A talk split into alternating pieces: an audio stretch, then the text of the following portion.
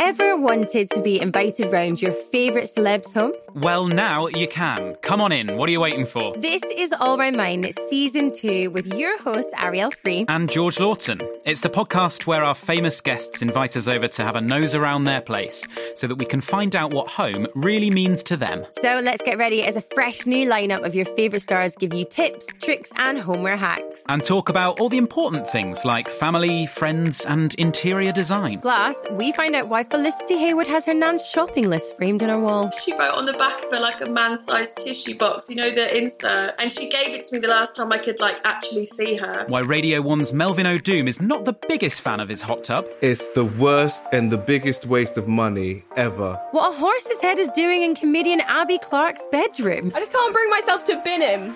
And so he just lives as a weird, like, trophy in my house. And so much more. Put the kettle on and get yourselves comfy because we're going over to more of your favourite celebrities' homes with the All Round Mind podcast of Primark. Click follow wherever you get your podcasts to make sure that you don't miss an episode.